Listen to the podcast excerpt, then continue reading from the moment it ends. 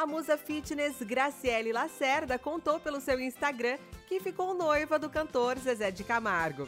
Ela disse que desde 2017 ele já tinha pedido sua mão e dado a ela um anel. Porém, ela usava sozinha. Na noite dos namorados, Zezé também passou a usar aliança. Os dois já moram juntos há mais de sete anos. E ela disse que foi muito importante esse test drive, pois foi bom para um conhecer o outro. Sobre esse ponto, a influenciadora ainda comentou que muita gente casa na euforia das comemorações, mas que para ela a melhor coisa é isso: conhecer um ao outro primeiro antes de oficializar a união. Graciele disse também que recebe conselhos da mãe de Zezé sobre um bom casamento. Como diz minha sogra, tem que ter muita sabedoria, paciência, saber ceder quando tem que ceder, saber impor quando tem que impor entre ambas as partes.